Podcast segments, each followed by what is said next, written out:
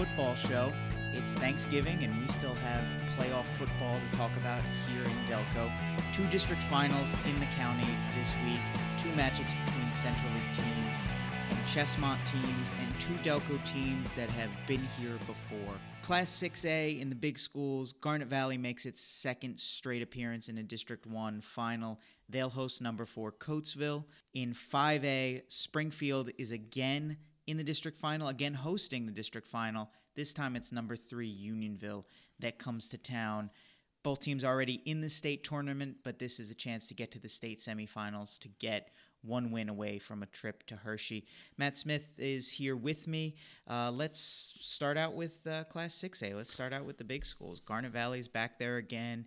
They're going to face a tough challenge in Coatesville, aren't they? Coatesville has a lot of weapons at their disposal. I mean, you just look at these stats that were provided to me by the um, uh, Daily Local or sophomore quarter sophomore, right? Ricky, Still- Ricky still Ortega. sophomore. Ricky Ortega, is sophomore qu- uh, quarterback, one of the most explosive players um, in southeastern PA, maybe the whole state.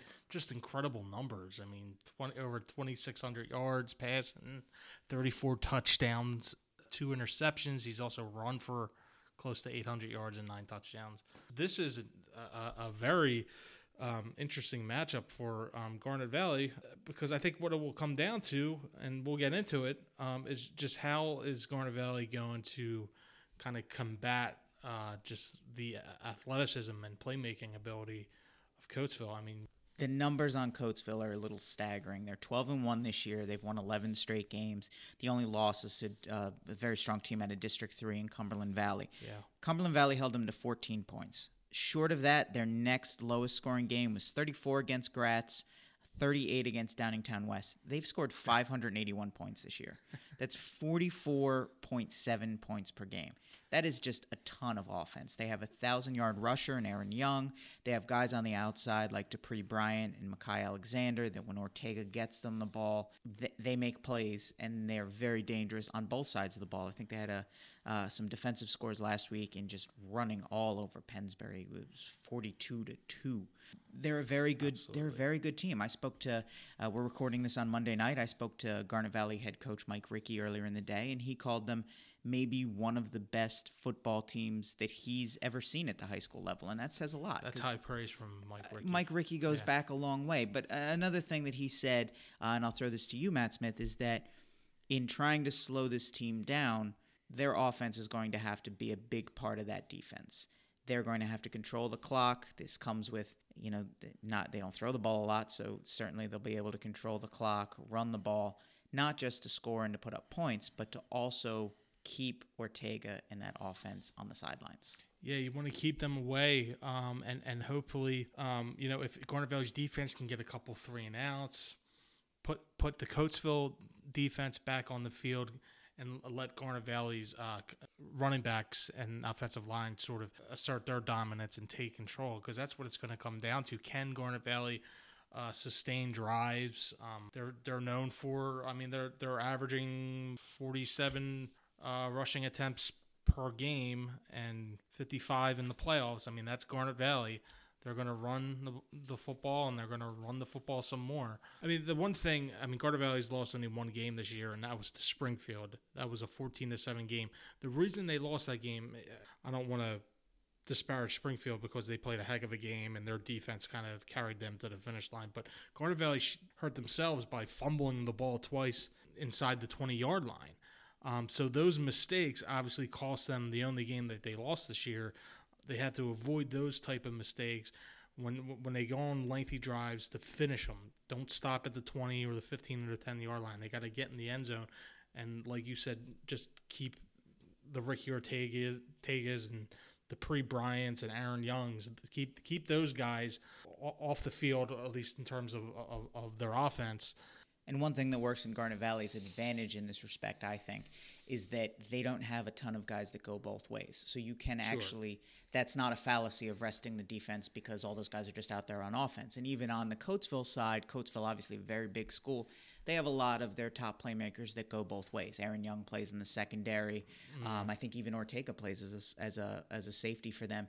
So Yeah. that notion for Garnet Valley is a little bit truer of a lot of those guys, Josh Shiraki, those big playmakers on the defense, can actually sit and take a breath. we look at Coatesville as like this really scary offensive team, which they are. Um, Garnet Valley's numbers kind of stack up with them. I mean, uh, Coatesville's averaging about 435 yards a game. Garnet Valley's averaging about 390. I mean, it's not there, there's not a big disparity there between the two offenses. Coatesville's defense is very underrated. I, you know, they're only allowing they're allowing less than 14 points per game. And Garnet Valley's defense is allowing about 16. So I think the difference might be in maybe yards per snap, and that uh, I think Coatesville Yeah. probably comes by its its points and yardage a little bit more explosively. I'm sure that I. I, I wouldn't be shocked if they have more than a dozen touchdowns of 50 yards or more this year. But still, that's that's not necessarily a disadvantage for Garnet Valley. And we sat on this podcast two weeks ago when Garnet Valley was about to go into uh, the game with North Penn and said, can they outscore a team like North Penn with that explosive offense? And they go out and win a And 36 35 game. Now, the, the circumstances of that game being down like they were, maybe that's not something to exactly replicate. But it, it does, it, it has to be said, this Garnet Valley team has now won six games and six playoff games in the last two years. Yeah. That's really a remarkable stat. And I don't, you know, short of some of those Ridley dynasties in the, you know, in the 90s and early 2000s and even going further back, there's not a lot of teams that can claim that kind of success in consecutive years. You know, I think it's easy to, to call them the underdog, even though they are the higher seed, and obviously they have the home game this week, just because Coatesville so pro- prolific. I mean, they really wow you. They really amaze you with some some of these athletes on the team. In Garnet Valley, they preach oneness, and you know, there's no real quote unquote star player that's that gets all the attention. They kind of do it together. Yeah, they have two great running backs and Danny Guy and Matt Lassick, um, but they are a, a team, and, and they sort of all, all go about their business and they do it together. They're not the, the quote unquote sexy team. Um, they don't have the huge playmaking athletes. Uh, they don't have all the Division One athletes. You know, they just get it done week after week, and that's because what they preach every week, and that that's oneness, that's that's togetherness. I think if a team's going to beat Coatesville, Garnet, Garnet Valley um, sort of has is best equipped to, to go out and do it this year. Shifting down into 5A, uh, both you and I, Matt Smith, were out and watching Unionville last week as they got past uh, a very game effort from a beat up Marple Newtown team. But they now head into Springfield. And I think uh, it's fair to say for this Springfield team, which lost the District 1 Class 5A championship game to Academy Park on home turf last year, this is in a lot of ways what their season has been building towards. They're the top seed, they're unbeaten. Uh, they certainly won't have an easy run against what I think is a very good 5A team in Unionville, but certainly this is this is what their season has been gearing towards. Yeah, I mean, if you're Springfield, um, it's back to back years in the final and three in the last four years. Yeah, that one against Korea in was that against Great Valley. In 2014, the Great Valley, yes. Okay. And then, uh, so they lost in 2014, lost in 2016. Here they are again, both Springfield and Garnet Valley. And just like they're back there again, and, and they've had great seasons. I mean, th- this is Garnet or this is Springfield's game. I mean, I was out there today. You know, all the kids seemed pretty pumped up and and and not overly concerned. Uh, they were able to watch some some game film. We saw what a great talent Unionville has in, in, in Joe Zubalaga. Um, one of my favorite players that I've seen this year. And absolutely, he's a Division One guy. A Division One guy who's not getting any love from Division One coaches. He's a special talent. He did it all. Takes a lot of snaps out of the Wildcat. He can line up outside. Uh, he can motion in the backfield. Um, he's everywhere. You got to keep a spy on him at all times. The good thing about Springfield, they have a lot of dudes who can match up with them. That's why Springfield's here. Springfield's here because they have a great defense, and um, they could handle, you know, uh, special talents like Joe Zubalaga, other guys like running back Dante Graham and JT Hauer. It's interesting. It's kind of um, a, a really um, fun matchup to watch as Springfield's defense trying to navigate some of these skill players on Unionville's side. I think Springfield's going to be able to score against Unionville. Marple Newtown put up three scores against them with Alden Mathis at quarterback, the first time playing quarterback. Unionville's defense did do a good job of bottling up Marlon Weathers, but I think a lot of that had to do with, you know, a lot of scheme stuff. A lot of Marple was Sure. forced into situations where they had to run the ball and they really telegraphed running plays. There wasn't that Right. run pass balance at all with Anthony Paoletti injured. Yeah, Marple got pretty predictable at the end uh, Yeah. in that game, and and it was unavoidable. it was really. unavoidable. And, and that, mhm. you certainly feel for Marple with you know all that they go through without having Paoletti after they, uh, you know, this was largely what my column was about. Was largely it was after they finally established that run ba- run pass balance with Marlon Weathers, and then they have to go kind of run heavy. Yeah. Um, I think Springfield's offense will move the ball against Unionville. The real matchup is going to I be think. Unionville's offense against Springfield's defense. They have some good balance. You mentioned Dante Graham, Zubalaga, and JT Hauer are very dangerous threats catching the ball and you know running the ball. Hauer with some jet sweeps. Alex Gorgone does a pretty good job of uh, moving the ball around to all those different weapons. He had a streak the other day where he, I think, missed five or six straight passes. So he's not exactly infallible, even though he has really good um, talents. JT Hauer kind of reminds me of, uh, his name escapes me at the moment, um, but the wide receiver that uh, Great Valley had a couple years ago or last year. Yes. Who had over a thousand yards. Name escapes me. It'll come back to me later. It'll be very interesting to see how those two teams match up Well, in that I- in that that part of the game. I think there's some similarities with Unionville's offense and Haverford High's offense, just in terms of how they have a lot of different guys who can catch the ball. You know, there's no Joe Zubalaga on Haverford. And, and, well, Jordan Mosley, I guess, can be uh, Joe Zubalaga in, in, in this story I'm trying to tell, we're trying to craft. But I- I'm, I'm, I, I just see similarities with their pass offense. And I think my point is, is that Haverford did a pretty good job of, of uh, finding holes in Springfield's secondary at time in their game. Uh, Haverford was able to to throw the ball a little bit because Haverford's a really good pass offense. Um, so I don't know if there's a blueprint for um, exploiting uh, any weaknesses in Springfield's defensive secondary, but it could be that Haverford High game. I- agree with you. I don't think Unionville's defense will be able to contain Jaden McKenzie, Phil Shovelin, Kyle Long. I could see him having a big game. Quarterback. Frank, Frank Durham had a big game a couple weeks ago. Yeah, uh, um, I'm just gonna say quarterback Jack because I can never pronounce Jack's last name. Pasenka, Pasenka. maybe. Sorry, Jack. Email us if we're wrong. It's okay. But he's thrown 66%, completing 66% of his passes this year. He's been so good. All right, it's Uh, it's Turkey Day, so we can we can move away from the playoffs and move No. to what really matters, which is Turkey and uh, us giving you guys an excuse if you need to argue with your parents or argue with your families at Thanksgiving. Just put our podcast on. Just have them yell at the Daily Times, guys. We're we're totally fine with that. Three, we have a full slate of Thanksgiving Day games this year. Uh, Ridley Interboro. Haverford Upper Darby and Sun Valley Chichester. Four of those six teams made the playoffs this year, which maybe isn't the accomplishment that it, it used to be. Um, Yeah, of those of those three games, which one stands out to you, Matt Smith? Sun Valley and Chai. It's the 50th anniversary, so that's cool. That's neat. Uh, so there's, I think there's going to be some halftime activities and stuff. Other than that, I mean, none of these games really matter. And Well, I mean that ultimately, I mean, that's- that's for not really- pride and bragging rights. I get that. I mean that's not really unique. They haven't mattered in that sense, you know, a whole lot in terms of for league standings and stuff like that. It's just, just a shame that these teams all kind of sat around for three weeks, well, with the exception of Haverford.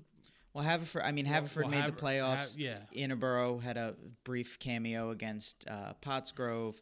Chai obviously lost to AP in the first round of the playoffs. Sun Valley got shellacked But that was in the first round of the three playoffs. weeks ago. So they're all every team had at least kind of a three week respite uh, between their last game and Yeah, Thanksgiving. I, I, I was actually out at Ridley today, and I talked to Sean Crowley, their linebacker, and uh, he mentioned that they kind of feel almost like this is a second preseason. They feel like they haven't played a game yet, and they're one of the Yeah. teams that didn't make the playoffs. Obviously, we discussed uh, in the past them missing the playoffs by mere percentage points.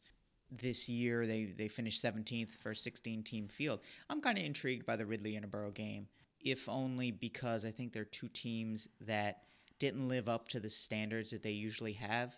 And it'll be interesting for me to see how they internalize that and how they decide to react. I think Ridley, in talking with them today, a lot of the guys there, I talked to Sean Crowley, I talked to Kamal Richardson, their running back. They look at this as something to prove that, hey, we're not the team that started two and four. We're the team that won the last four games of the season and should have been in the playoffs. And I think that's the way they're kind of approaching this is the chance to redefine their legacy a little bit, if if that's the right word. Ridley has won three straight games, so they would like to be a class that can say that they've never lost to Interboro. Interboro, on the other hand, struggled a little bit down the stretch. Never really, I think, found themselves as a team this year. Uh, they got No. uh, beaten by Pottsgrove in the first round of the playoffs. Pottsgrove goes on to win the District 1 Class 4A championship. So they have an opportunity to write a new ending for themselves. Um, Haverford and Upper Darby is kind of a little bit in that vein. I think Haverford missed out on some of the goals that they were probably looking for. They gave North Penn a heck of a game in their first Yeah. round of the playoffs. Um, I think back to And Haverford has a lot to look forward to next year. So does Upper Darby. They both have a lot of young kids coming back. Yeah, and I, and I, I look back to that game two years ago, which was winner takes the Central League, Right. and obviously in in the, the last game of their high school careers for Jack Donaghy and Isaiah Bruce, all the people that were jammed into Cornog Field that day, it's probably not gonna reach those heights, but it could be a very special game, and I think there's some history. I'm sure there's some Yeah. records out there for Jordan Mosley to chase. There's some. Uh, you know, in his last high school game, Jake Ruane could, you know, Um, make a little bit of progress towards maybe taking down that long-held Anthony Paoletti um, county record uh, for passing yards. But uh, long held five weeks. yes, we'll we'll see. I don't I don't know that he can get it this week, but you know, something down the road you, you could Yeah, see. he'll get it. Um, he'll have a good chance to get it next year. Uh, the the county passing record. But I think there's plenty at stake there, and those are teams. You know, I think uh, I think it's six straight wins for Haverford um, in what's been a really good era of that Yeah. program under Joe Gallagher. So that's something. Uh, that's something to prove. I think Sun Valley and Chai could be the kind of low key, really fun game. And I don't just say that because Sun Valley has had worlds of trouble stopping teams this year. But you know what? They've played some games in recent years. There's been some rainy days, there's been Right. some snowy Thanksgivings that have been the 12, you know, last year was 14 10. Uh, there was a, I think there was an Interboro game a couple years ago with Ridley that was like 6 nothing or 12 6 You, you get a lot of those low scoring kind of classic. Yeah, it would be it would be nice, and and game. I'm not going to be out at a game. I- I'll, I'll freely admit I'll be heading home for the holidays, but it's it would be nice to have a nice high scoring game on Thanksgiving for everybody that wakes up and stands out in the cold. And Yeah. I, I think Sun Valley Chai might maybe has the uh, Maybe, maybe has the potential to deliver that. but I mean, it was fourteen to ten last year with a lot of these, uh, a lot of the same personnel. I don't know. It'll be fun to watch. Year older, Uh, year wiser, Yeah, maybe? yes. maybe. Yeah, it you know what would be fun to watch? Jules Kelly versus Rashad Shaw. That, that's a good. I know they don't like line up, or maybe they will line up against. They could a little other. bit secondary. but, yeah. but to see those two like two explosive, all-purpose players who've accounted for, I don't know, ninety-eight percent of their respective offensive production this year. and and uh, close to that in Daily Times mentions. Yeah, just kidding. Uh, but two players who've scored a lot of touchdowns. I think they have about 35 touchdowns between them. That'll be fun. And just to see um, Chichester coach Ryan Smith, I think he likes to um, take it to his alma mater on Thanksgiving. That's everything for this week. Uh, you can read all of our coverage. There will be multiple stories uh, on our Thanksgiving Day coverage. All of the In, stories. in the Wednesday paper, in the Thursday paper, we have our entire team hitting the streets. Uh, talking to people about Thanksgiving football. You can also catch the District 1 advances in Friday's paper. All of that and so much more um, from us and from our sister paper, the Daily Local, uh, will be online at papreplive.com. You can follow me on Twitter at SportsDoctorMD. You can follow Matt Smith on Twitter at DTMattSmith. Thanks very much for listening, guys, and have a happy holiday.